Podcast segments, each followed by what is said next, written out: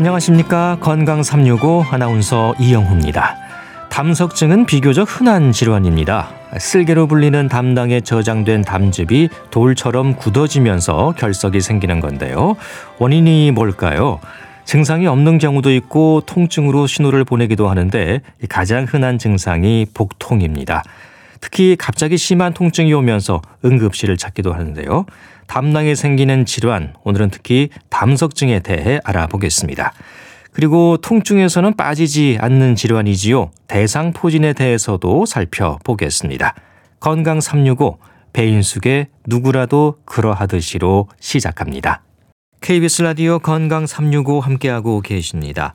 담석증, 담낭염, 담낭용종, 이 담낭에 생길 수 있는 질환들입니다. 이 담낭에 돌이나 염증 그리고 혹이 생기는 건데요. 증상이 없을 수도 있고 어, 명치 끝이 아프다는 말도 합니다. 심한 복통과 오른쪽 등으로 통증을 느끼기도 하지요. 쓸개라는 표현이 더 익숙할 수 있는 담낭 질환. 오늘은 특히 담석증에 대해 말씀 듣겠습니다. 중앙대학교 광명병원 외과 손희주 교수와 함께합니다. 교수님 안녕하십니까? 아, 예, 안녕하세요. 네. 네. 자, 교수님 먼저 담낭에 대한 이해가 필요할 것 같아요. 담낭이 우리가 음식을 먹고 소화시킬 때 도와주는 그런 역할을 한다고 보면 될까요? 네, 맞습니다. 음. 담낭은 간에서 생성된 담즙을 저장하고 농축시키는 작은 주머니 모양의 기관인데요. 예. 지방을 작은 입자로 분해해서 소장에서 효과적으로 흡수될 수 있도록 돕습니다. 또한 지용성 비타민인 비타민 A, D, E, K 흡수에도 중요한 역할을 하는 걸로 알려져 있습니다. 네, 특히 이제 지방 그러니까 뭐 고기 같은 게 되겠네요. 예. 예. 소화 잘 될 수 있게끔 소화 효소를 내어주는 역할을 하는 곳이군요. 어, 담낭 그러니까 쓸개라고 하는데 쓸개 없는 사람 하면 그렇게 좋은 뜻으로 쓰이는 표현은 아니잖아요. 예. 그래서 이 쓸개가 없어도 괜찮을까, 담당이 없어도 괜찮을까, 이런 의문을 많이 갖고 있어요. 어떻습니까? 네, 담낭은 담즙을 저장하고 농축하는 역할을 합니다. 하지만 예. 담즙의 생성은 간에서 이루어지기 때문에 어, 담즙의 생성에는 전혀 문제가 없습니다. 다만 어, 저장되고 농축하는 기능이 일시적으로 사라지기 때문에 네. 어, 수술 직후에는 어, 가벼운 적응 기간이 필요합니다. 때로는 약간의 소화불량증과 어, 무름병 같은 기간이 필요한데 이후에 적응이 되면 걱정이 없습니다. 네, 적응만 잘하면 나중에 큰 문제가 없다는 거죠. 예, 맞습니다. 예. 자, 오늘 담석증에 대해서 살펴볼 텐데 담낭 안에 돌이 생긴 거잖아요. 네. 그 원인에 대해서는 뭐 여러 가지가 있지만 대표적으로는 이제 여성인 경우 여성 호르몬이랑 좀 더 관련이 있다고 알려져 있고요. 예. 어, 또 콜레스테롤이 높은 분들 콜레스테롤 결석이 주성분인 경우가 되게 많아서 또한 위험 인자로 알려져 있고 또한 급격하게 체중을 어, 다이어트를 하였을 때 예. 또한 어, 담석이 잘 생길 수 있다고 알려져 오, 있습니다. 예. 그럼 담낭에서 생길 수 있는 질환 가운데 가장 흔한 게 담석증인가요? 맞습니다. 담낭에서 생길 수 있는 질환에는 어, 여러 가지가 있는데 가장 예. 흔한 것이 이제 담석증이 있고 그거 외에는 어, 담낭 용종 그리고 어, 담낭 종양 그리고 담낭의 모양 자체가 조금 변한 담낭 석회화 같은 후견이 있을 수 있고요. 추가적으로 담낭암이 생길 수 있습니다. 그 중에서는 담낭 결석이 가장 네. 흔합니다. 가장 흔한 질환이고요. 증상이 있는 분들은 뭐 생각하기 싫을 정도로 정말 아프다고 하고요. 아무 증상 없이 건강 검진을 하면서 우연히 발견되는 경우도 많습니다. 어떤 차이가 있습니까? 담석이 있다고 해서 다 증상이 있는 것이 아닙니다. 예. 통계적으로 약 70% 의 환자분들은 거의 우연히 담석을 발견하게 됩니다. 그래서 건강검진의 형태로 발견하게 됩니다. 다만 이제 증상이 이미 어, 발생한 경우 대표적으로 상복통이 발생하여서 진료를 보게 된다면 어, 그, 그때 발견되는 분들도 대략 한 10%에서 30% 정도 되고요. 예. 또 극심한 통증을 가지고 그, 어, 응급실로 진료를 보는 환자들도 있어서 뭐 같은 카테고리라고 보시면 될 것 같습니다. 예. 그 응급실로 가는 경우도 있고 검진에서 우연히 발견되는 경우도 있는데 어, 검진에서 우연히 발견하는 경우가 훨씬 더 많다는 거군요.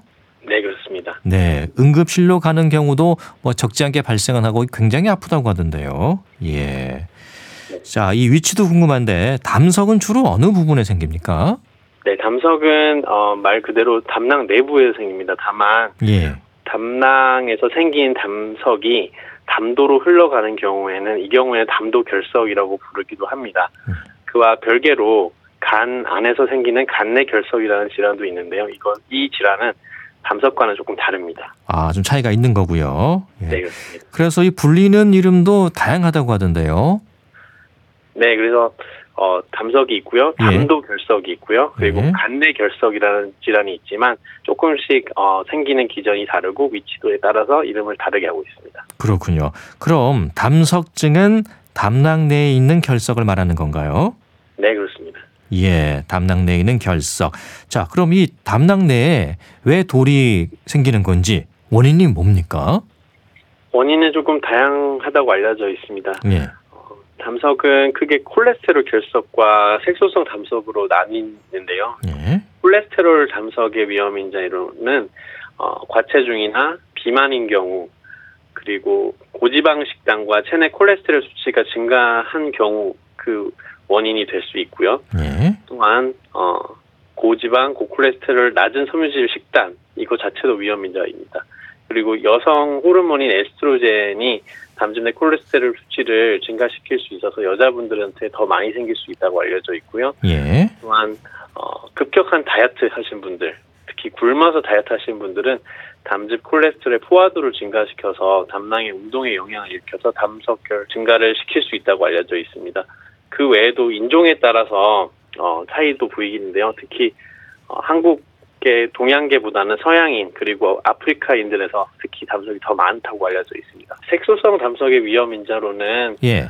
뭐 잘 알려지다시피 기생충 감염, 특히 민물고기 같은 거 많이 드신 분들은 생길 수 있고 그거 예. 외에 만성 간염, 담독 감염 등이 위험 인자로 알려져 있습니다. 예. 콜레스테롤이 지적되는 건데 콜레스테롤이 높으면 담석이 더 많이 생길 수가 있는 거군요. 네, 그렇습니다. 고콜레스테롤 혈증 자체가 예. 담석증의 위험 인자 중 하나로 간주가 됩니다. 예. 색소성 담석 말씀해 주셨는데 그건 어떤 차이가 있는 건가요? 어, 성분의 차이이고 생기는 기전의 차이인데요. 일단 예. 성분이 콜레스테롤 결석은 콜레스테롤이 100%인 경우나 50% 이상인 경우 콜레스테롤 결석으로 불리고 색소성 결석일 경우에는 담즙산이 주성분입니다. 담즙산이. 예. 이건 식습관과 관련이 있는 거군요. 뭐 그렇다고 볼 수 있습니다. 다만 예. 어, 고콜레스테롤 시기와 관련된 거는 콜레스테롤 결석이라고 보시면 될 것 같고요. 예. 오히려 간염을 일으키는 어, 예를 들어서 간이 안 좋으신 분들이나 민물고기로 인해서 기생충 감염, 간흡증이 있는 분들은 색소성 결석이 생길 위험 인자입니다. 예. 아무튼 뭐 식습관이 둘 다 문제가 되는 건 맞는 것 같습니다. 아, 이제 치료를 시작함에 있어서 증상이 발생해서 응급실을 찾아왔다. 그럼 그게 다행인 걸까요? 아무래도 검진에서 발견되면 예. 어, 정기적으로 병원을 다니면서 어, 저 같은 전문가를 만나서 여러 가지 설명도 듣고 주기적으로 관찰할 수 있는 장점이 있습니다. 하지만 응급실로 이렇게 통증이 발생해서 오는 경우도 제법 많습니다. 네. 그래서 이런 경우에는 또 우연히 또 어, 발견되기 때문에 치료를 그때 잘 받으면 될 것 같습니다. 치료를 잘 받으면 되고, 예. 네. 그게 너무 심한 상태에서 내가 응급실에 온 게 아닌가 이런 걱정도 하실 것 같은데요. 어, 통증의 정도로는 예. 이게 위중한 정도, 그러니까 염증이 심한 정도를 정확하게 나타나지는 않습니다. 그래서 병원에 오시면 혈액 검사 및 CT 검사, 및 초음파 검사 등을 통해서 염증의 정도를 파악하고요. 네, 그게 100% 대변하진 않는 것 같습니다. 그렇군요. 그 많이 아프다고 해서 많이 위험한 거고 그건 아니라는 거군요. 꼭 그렇진 않습니다. 알겠습니다. 건강검진에서 이제 알게 되는데 주로 초음파를 이용하는 건가요? 예, 맞습니다. 건강검진에서는 복부 초음파를 많이 시행하게 되는데 비침석적인 검사고 방사선 조사도 없기 때문에 예. 그리고 복부 초음파의 경우는 어, 담낭을 굉장히 잘 봅니다. 그래서 담석의 탐지율이 95% 이상으로 아주 우수합니다. 네. 초음파 검사로 그럼 저- 대부분 정확하게 잘 알 수가 있겠네요. 담석에 있어서는 그렇습니다. 예. 그럼 담석의 크기라든가 담석의 종류라든가 이런 것들도 초음파를 통해서 알 수 있나요? 담석의 종류까지는 정확하게 알 수는 없지만 아. 크기와 예. 형태 예. 그리고 그 혹시 이제 담낭 염증이 있는 경우 염증이 얼마나 심한지 혹은 담낭 종양이나 담낭암이 의심되는 경우까지 아하. 정확히 볼 수는 있습니다. 예. 그나마 초음파를 통해서 정확한 진단이 가능하다는 것은 다행인 것 같습니다. 그리고 복부 CT나 MRI 검사로 넘어가는 경우도 있습니까? 네, 맞습니다. 그 담낭 결석을 이제 진단받고 증상이 있어서 이제 외과를 방문하거나 소화기내과를 방문하였을 때는 예. 어, 수술을 필요한 환자들이 있습니다. 그럴 경우에는. 어, CT 촬영을 하여서 담도, 담낭, 간 쪽의 정확한 해부 구조를 봐야 그 수술을 줄- 잘 준비할 수 있습니다. 다만 예. 어, CT 검사에서는 그런 내부 장기들은 잘 보이지만 담석의 탐지율은 약 50% 정도에 불과합니다. 예. 추가적으로 MRI 같은 경우에는 또 CT와 조금 어, 다르게 어, 담낭, 담석, 담도계를 잘 볼 수 있는 장비이고요. MRI 같은 경우에는 담석을 탐지를 굉장히 잘합니다. 네. MRI는 담석 탐지에 좋고 어, 복부 CT는 담석은 좀 덜 보이는데 다른 그 담낭과 담낭의 염증이라든가 이런 부분들을 잘 확인할 수가 있겠다는 거군요. 정확합니다. 예. 어, 새벽에 이제 응급실 가는 분들 너무 아파서 찾게 되는데 옆구리가 아프다고도 하고 등이 아프다고도 하거든요. 예. 통증이 시작되는 어떤 지점이 있습니까? 아, 이, 이 질문도 그, 어, 몇 차례 들은 적 있는 것 같은데요. 예. 통증의 시작점이라 하면 아마도 어, 상복부 통증이라고 보면 될 것 같고요. 상복부 통증. 예. 하지만 통증 이전에 예. 평상시에 어, 소화가 자주 안 된다든지 예. 자주 체한다든지 혹은 고기를 많이 드신 후에 어, 그런 증상이 심해진다든지 하는 경우에 담 담석의 전조 증상이 될 수 있을 것 같고요. 예. 어, 그다음에 상복통이 아닌 옆구리 통증, 등 통증은 상복통이 시작되면서 아마 어, 옆으로 퍼져나간 통증으로 어, 보통 호소를 많이 하시는 것 같습니다. 네. 시작은 상복부로 볼 수 있다는 거군요. 예. 옆구리, 등 통증까지 이어지면 어, 증상이 좀 많이 심해왔다. 이렇게 볼 수 있나요? 통증의 정도에 따라 담낭염이 정도가 심한지 정확하게 판별되지는 않지만 예. 특히 옆구리나 등 통증일 경우에는 아무래도 어, 주변 신경까지 아마 어, 닿아 있어서 염증이 조금 더 심하다고 해석할 수는 있지만 예. 정확한 건 혈액 검사 및 영상 검사 해야. 아, 그걸 해봐야 알 수 있는 거군요. 예. 자, 그럼 치료는 어떻습니까? 담석을 제거할 수 있는 건지, 약으로도 치료가 되는 건지요? 담석이 어, 상복통이나 소화불량증 같은 증상이 생긴 이후에 예. 어, 지속적으로 이제 생겨나게 됩니다. 그래서 치료를 받으셔야 되는데 치료는 담낭을 수술로 제거하는 담낭 절제술이나 하지만 안타깝게도 예. 담석만 제거하는 뭐 시술이라든지 어, 약물 치료는 현재로서는 없다고 봅니다. 어. 하지만 이론적으로는 예. 과거에도 사용하기도 했고요. 담즙산 제제인 UDC가 어, 담석을 용해시켜서 배출시키는 걸 돕기는 하는데요. 실제로는 이제 담석을 완전히 해결시켜 주지는 못합니다. 예. 그 생각 같아서는 담낭 안에 있는 담석을 왜 못 빼낼까 하고 궁금해요. 그 왜 그렇게 어렵습니까? 한 번 이제 담석이 이제 예. 만들어지면 담석이 어 담낭관으로 이제 배출 돼야 되는데요. 이제 예. 담낭관으로 접근하기가 굉장히 힘들고요. 아, 그래요. 혹시나 수술로 담낭을 절개해서 돌만 꺼내게 되더라도 다시 봉합을 한다면 담즙이 계속 새기 때문에 예. 그런 방법은 현재는 사용되지 않습니다. 예. 현재로서는 담석만을 빼내는 방법은 사실상 어렵다. 이렇게 봐야겠군요. 네 그렇습니다. 그래서 담낭을 절제하는 담낭을 제거하는 수술을 하게 되는 거고요. 응급 수술이 필요한 경우도 있다고 하던데요. 어느 때입니까? 담낭 결석으로 응급 수술이 필요한 경우에는 예. 아무래도 급성 담낭염이 생긴 경우를 라고 볼 수 있을 것 같습니다. 네. 그래서 급성 염증은 혈액 검사에서 염증 수치가 증가하고 또한 복부 CT 결과에서 담낭이 붓고 담낭벽이 두꺼워지는 소견을 보일 때 응급 수술을 이제 받으셔야 되고 예. 대개는 증상이 발생하고 나서 72시간 내에 수술을 받으시는 게 치료 성적이 가장 좋다고 알려져 있습니다. 예. 72시간 내에 그냥 빠른 시간 내에 받는 게 좋다는 거군요. 예, 그렇습니다. 있습니다. 수술은 당연히 담낭 절제술을 얘기하는 거고요. 네, 맞습니다. 예. 수술할 때 담석의 크기도 중요합니까?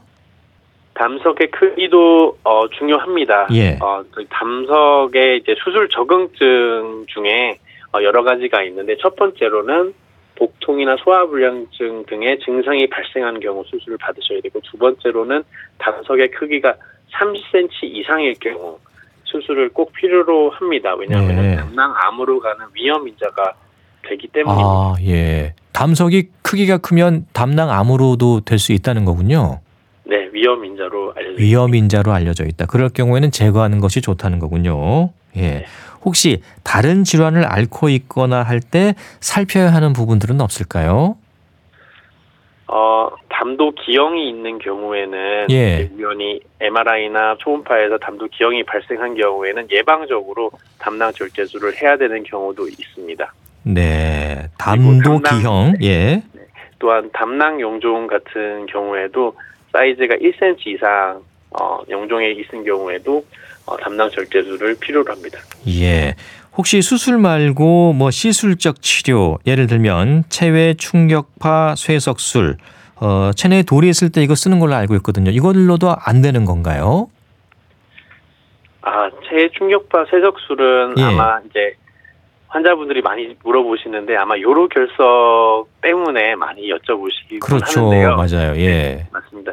하지만 이제 과거 90년대에는 체해 충격파 세석술로 담석을 이제 시도를 하기를 했는데요. 예. 아무래도 담낭관이 좁아서 그 알갱이들이 잘 씻겨져 내려오지 못하고 내려오는 길에 또 막혀서 어허, 현재는 사용하지 않습니다. 즉 치료 성적이 좋지 않다는 얘기죠. 그렇군요. 그와 함께 담낭 절제술의 기술이 굉장히 발전하면서 굉장히 안전한 수술을 알려져 있어서 요즘은 한 번에 치료할 수 있는 담낭 절제술로 치료를 하고 있습니다. 네. 이 담석이 있는 경우가 요즘 워낙 흔해서 잘 발견되기도 하고 수술을 꼭 해야 하는지 의문이에요. 예. 어느 경우에 수술을 꼭 해야 하는 건지 수술을 하지 않고 그냥 지낼 수 있는 건지 좀 구분해서 말씀해 주신다면요.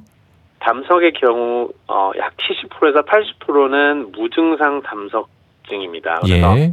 어, 무증상 담석증이 있는 경우에 수술을 꼭 이어지지는 않고요. 이제 담석이 있는 경우에 어, 수술을 하게 되는 경우에는 증상이 있는 복통, 소화불량, 자주체함 등의 증상이 있는 경우에 수술을 권유하게 되고요. 예. 담석의 크기가 3cm 이상의 경우 권유하게 됩니다. 왜냐하면 담낭암의 위험이자입니다. 실제로 담석과 담낭 용종이 같이 동반되어 있을 때 마찬가지로 수술을 권유하게 되고 또한 담낭의 모양이 이제 염증이 만성화돼서 담낭의 기능이 아주 떨어져 있는 모양을 보일 때 또한 담낭암이 의심될 때는 조직 검사가 필요하므로 수술을 권유하게 됩니다. 네. 그 많은 분들이 이제 암 걱정을 많이 해요. 아까 3cm 이상이면은 암의 위험 인자로 꼽힌다고 했는데 담석이 있을 때 암으로 이어지는 경우가 많습니까? 많지는 않지만 예. 이 3cm까지 자라게 되려면 약 평균적으로 20년에서 25년 이상 걸리는데요. 어허, 예. 아무래도 만성적으로 염증을 일으키다 보면 이제 담낭암으로 이어진다고 알려져 있고요. 어, 확률적으로는 뭐 3cm 이상인 경우에 다 무조건 담낭암인 아닙니다만 예. 과거에 이제 통계적으로 보았을 때 어, 3cm 이상일 경우에는 담낭암 어, 위험 인자로 보이기 때문에 수술하고 있습니다. 네. 어, 제거 수술은 복강경이나 로봇 수술로 진행되는 거죠. 예, 맞습니다. 요즘은 어, 복강경이라는 어, 작은 구멍을 뚫고 내시경으로 수술을 하는 것을 복강경 수술이라고 합니다. 네. 또더 발전해서 수술용 로봇인 로봇 수술까지 같이 하고 있습니다. 예. 그 수술은 입원까지 해서 퇴원까지 며칠 정도 잡습니까? 어, 이것은 기관에 따라 조금 다를 것 같습니다. 하지만 예. 어, 제가 어, 치료하는 환자분들은 어, 보통 당일 입원해서 수술 받으시고 예. 다음날 피 검사하고 식사 하는데 문제 없으시면 다다음 날 정도 퇴원을 고려하고 있고요. 음흠. 수술 당일날은 통증이 꽤 있습니다. 그리고 다음날 갑자기 좋아지진 않거든요. 예. 다다음 날 정도면 퇴원 가능하신 상태로 보여서 퇴원을 하고 있습니다만 어, 예를 들어서 급성 담낭염이 심한 경우에는 항생제 치료가 추가적으로 필요하기 때문에 재현의 수는 차이가 있을 수도 있을 조금 더. 길어질 수도 있고요. 네, 그렇습니다. 예. 혹시 지금도 개복을 해야 하는 경우가 있습니까? 아, 네, 정말 좋은 질문입니다. 감사합니다. 예. 어, 염증이 너무 심한 경우에는 1년에 한두 분 정도는 꼭 복강경에서 개복으로 전환되는 경우가 어, 있을 수 있, 있어요. 것 같습니다. 예. 네. 추가적으로 우연히 담낭염으로 이제 수술을 들어갔다가 어, 담낭암이 너무 의심이 되는 경우에는 개복 수술을 암 수술. 이어지는 경우에는 또 개복 수술을 하는 경우도 있습니다. 해야 하는 경우도 있고요. 네. 수술 후에 겪을 수 있는 후유증에 대한 걱정을 하시더라고요.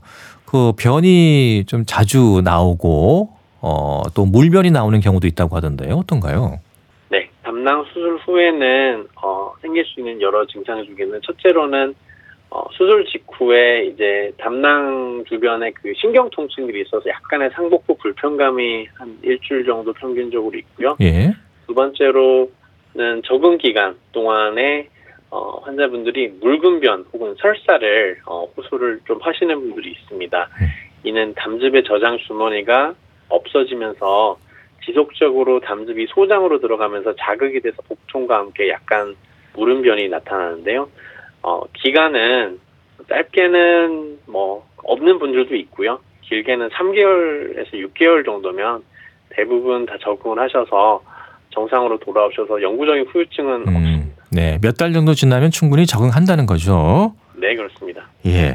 자, 평소에 이런 담석이 잘 생기지 않게끔 하는 생활 습관, 예방법 같은 게 있을까요?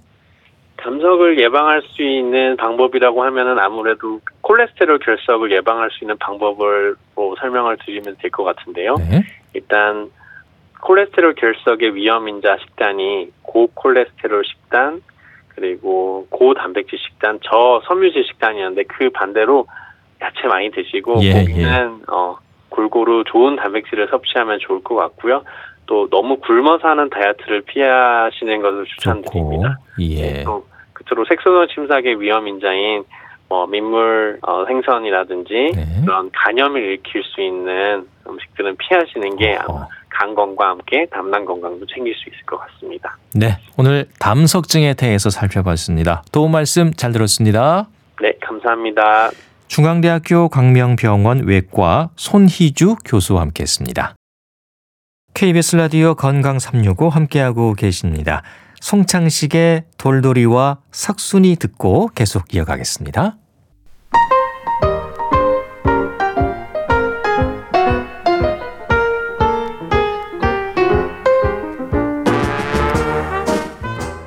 건강한 하루의 시작. KBS 라디오 건강 365.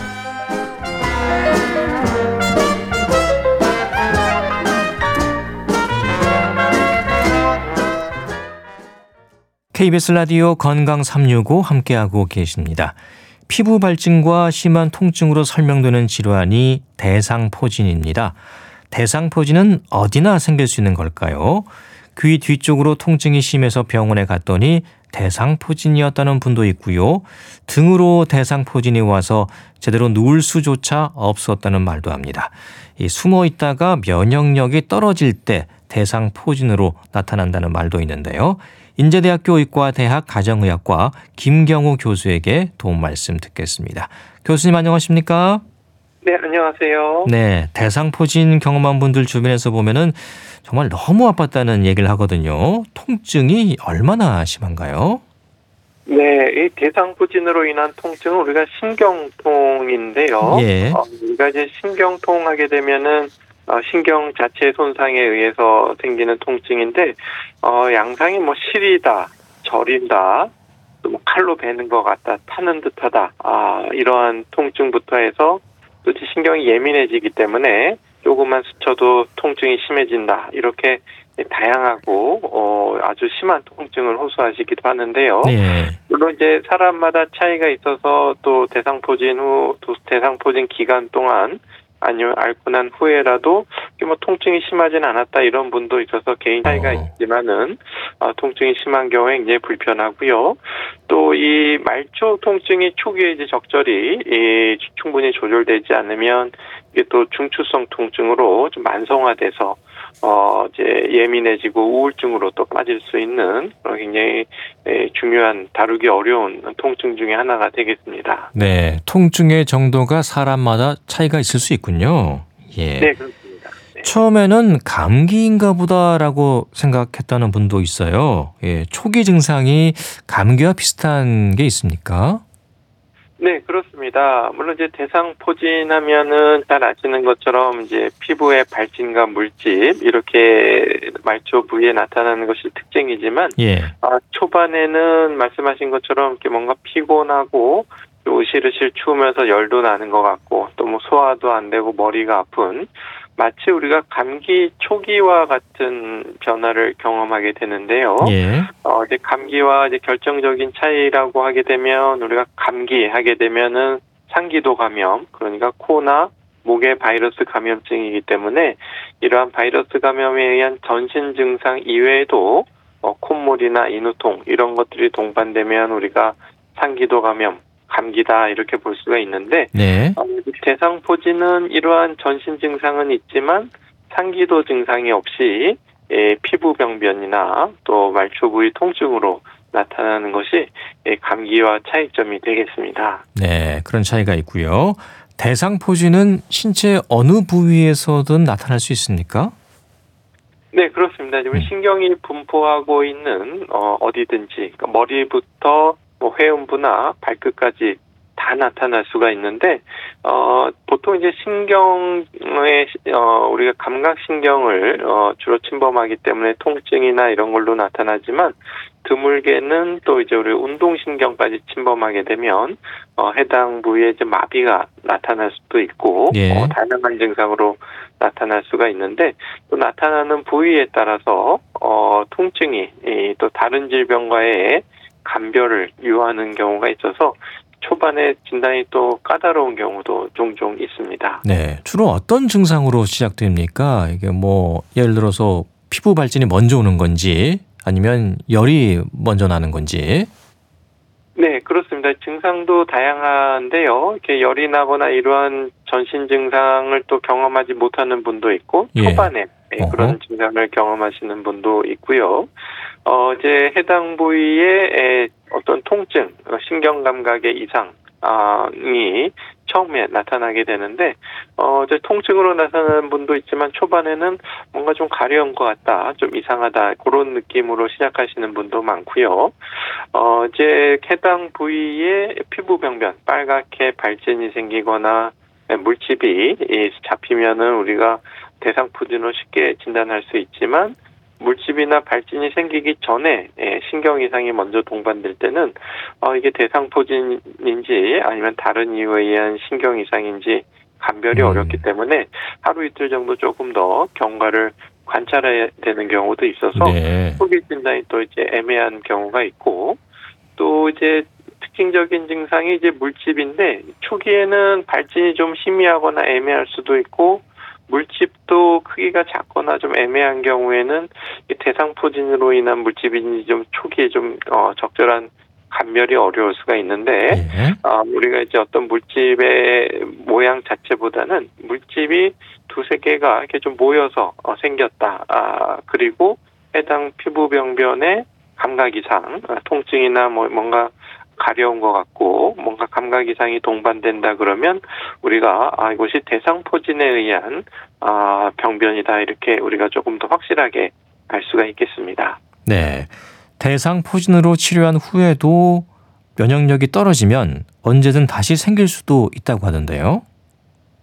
네, 그렇습니다. 이제 대상포진을 한번 앓고 나서 다시 재발생되는 경우가 종종 있는데요. 예. 어, 물론 이제 앓고 나신 직후에 바로 잘 생기지는 않고 한 1, 2년 지나서 어, 생길 위험이 이, 생기는데요. 물론 이제 사람마다 아, 차이가 있어서 재발률도 좀 차이가 있는데 어, 보통은 한 3년 내지 예, 11년 정도 평균 한 11년 정도 지나서 어, 다시 재발을 하시는 경우가 많고, 음. 이제 면역력이 좀 많이 떨어지고 그런 경우에는 또 세네 번 이상 여러 차례 예, 경험하시게 되는 음, 경우도 있겠습니다. 네. 그럼 대상포진은 왜 생기는 겁니까? 이 면역력과 어떤 연관이 있는지요? 네, 그렇습니다. 우리가 어, 수두 바이러스가 한번 몸에 들어오게 되면은 초반에 이제 수두가 잘 앓고 나면서 치료가 되는데 예. 어, 일부 바이러스는 우리 신경절이라고 하는 신경 내에 숨어 있게 되는데요. 아마 여기는 우리 면역 세포가 잘 도달하기 어려워서 충분히 제거가 안 되고 어, 어, 신경 내에 잠복해 있다가 아, 우리 몸이 면역력이 약해질 때 예, 그때 바이러스가 증식되면서 신경을 따라서 해당 피부 병변에 발진과 물집을 어, 나타나게 되는데요. 어, 우리가 면역력이 떨어지게 되는 경우는 이제 흔히는 이제 정상 건강한 성인이라고 하더라도 어, 스트레스나 과로, 피로라든지 아니면은 이제 다이어트를 과도하게 한다든지 하면서 일시적으로 면역력이 떨어지게 되면 대상포진이 또 잘 생기실 수가 있고 또 질병적으로도 이제 당뇨병이라든지 콩팥이 안 좋다, 간이 안 좋다, 또 아니면은 면역 억제 치료를 하셔야 되는 상황. 예를 들면 어, 장기 이식을 받으셨다든지 류마티스 질환이 있다든지 또 아니면 이제 항암 치료를 받으면서 또 이제 면역력이 떨어져 있다든지 또 아니면 에이즈 바이러스 감염으로 인해서 후천성 면역 결핍증이 생겼다든지 이런 음. 분들과 같이 면역력이 약한 분들에게서 대상 포진이 잘 생기실 수 있겠습니다. 네. 일종의 바이러스 감염으로 봐야겠네요.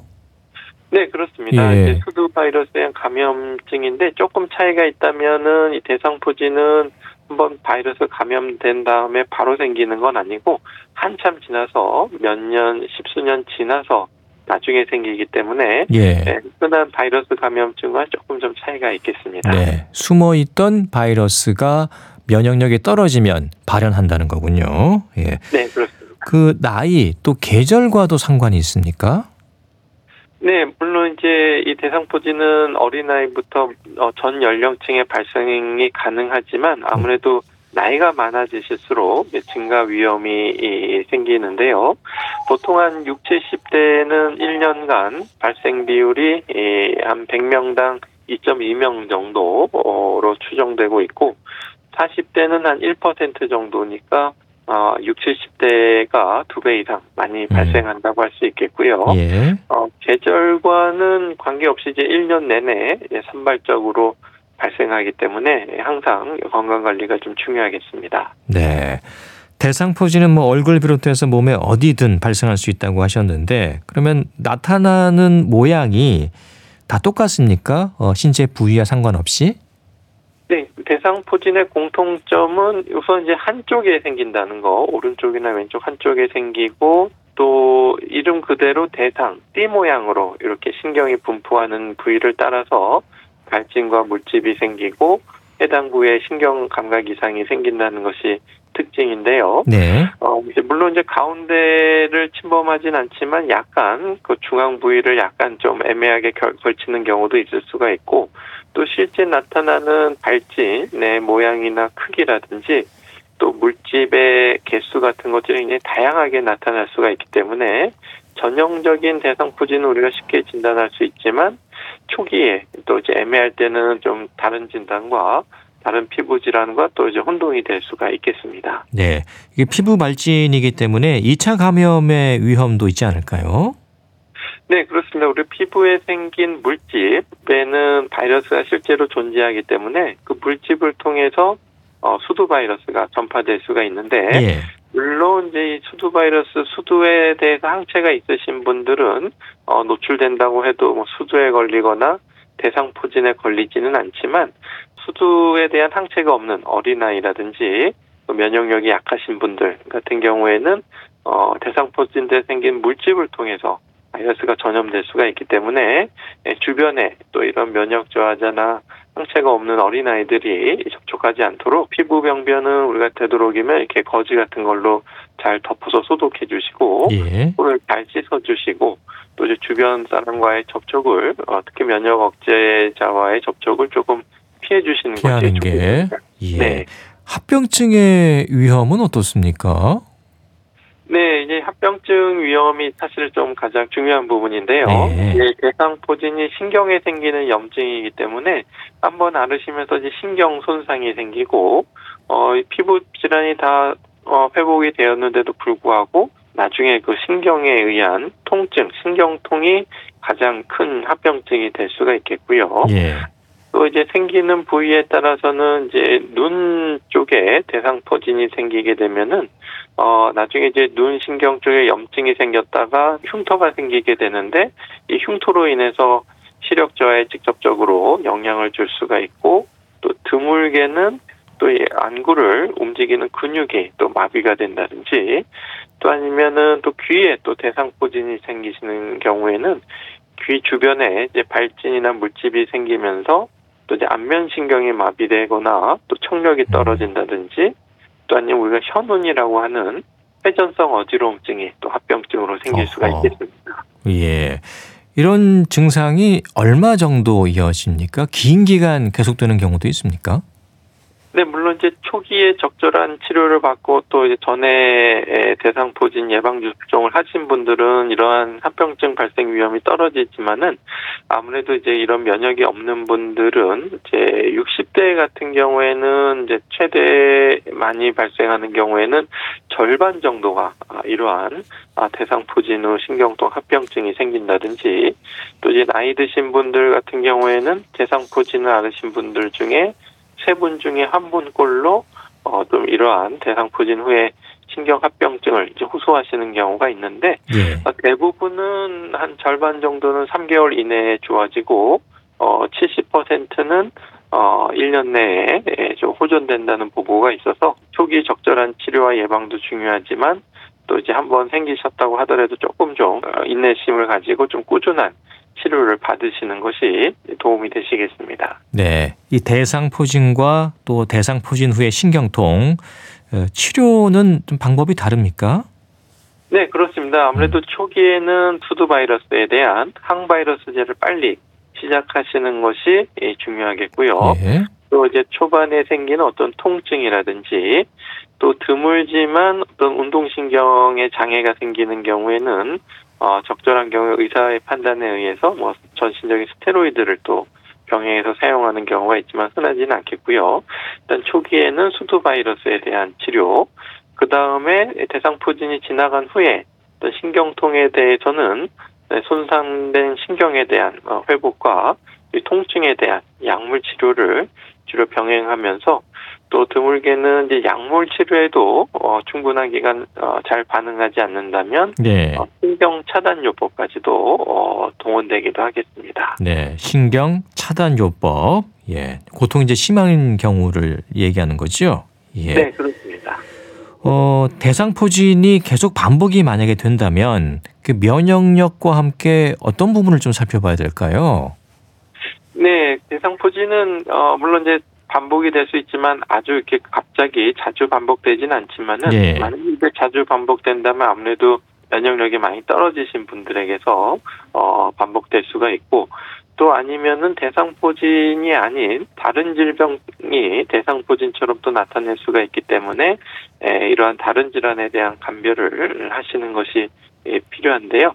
어, 한번 이제 대상포진을 앓으셨던 분들 같은 경우에는 어, 보통 한 1년 이내에 잘 재발하지는 않기 때문에 아, 우리가 너무 이제 불안하실 필요 없고 오히려 대상포진을 심하게 앓으셨던 분들이 조금만 뭐 피부에 이상이 생겨도 어 이게 대상포진이 아니냐 이렇게 조금 좀 과도하게 걱정하시는 경우가 있는데 에, 너무 걱정하지 마시고 이제 그런 것이 생겼을 때는 의사의 적절한 어, 초기 진단을 받으시면 되니까 예. 너무 불안해 하실 필요는 없을 것으로 생각합니다. 네. 면역력을 높이는 게 중요할 텐데요. 어떤 방법이 좋을까요?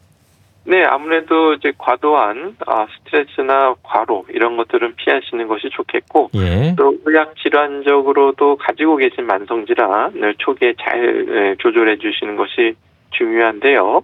어쩔 수 없이 의학적인 치료라든지 병 때문에 또 면역력이 떨어지신 분들은 아무래도 이제 예방 접종을 좀 적극적으로 권해드릴 수가 있겠는데 예. 대상포진 예방 접종은 어, 대상포진 발생 위험도 줄이고 또 대상포진을 약하게 에, 앓게 함으로써 합병증도 줄이는 효과가 있겠습니다. 네, 특히 이제 면역력이 약하다고 생각되는 분들은 예방 백신을 맞는 것도 도움이 되고요. 예, 요즘 광고도 하더라고요. 예. 네, 그렇습니다. 그 대상포진 예방 백신은 그럼 뭐 아무 때나 맞아도 되는 겁니까? 네, 이 대상 포진 예방 접종은 두 가지가 있는데요. 예. 우선 이제 생백신이 있고 이제 사백신이 있습니다. 음, 우선 이제 생백신 같은 경우에는 한 번만 맞으시면 되지만 이제 사백신에 비해서 예방 효과가 좀 떨어질 수가 있고 예.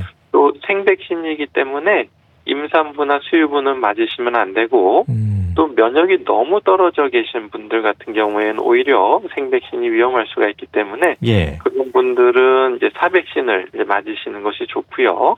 어, 사백신은 이제 2개월에서 6개월 간격으로 두 번을 맞으시면 되고 어, 예방 효과도 좋은데 다만 이제 아직 좀 가격이 비싼 그런 아하. 단점이 있겠습니다. 네, 오늘 대상포진에 대한 도움 말씀 들어봤습니다. 감사합니다. 네, 감사합니다. 네, 인제대학교 의과대학 가정의학과 김경우 교수와 함께 했습니다. KBS 라디오 건강 365 제시카의 굿바이 들으면서 모두 마치겠습니다. 지금까지 아나운서 이영호였습니다. 고맙습니다.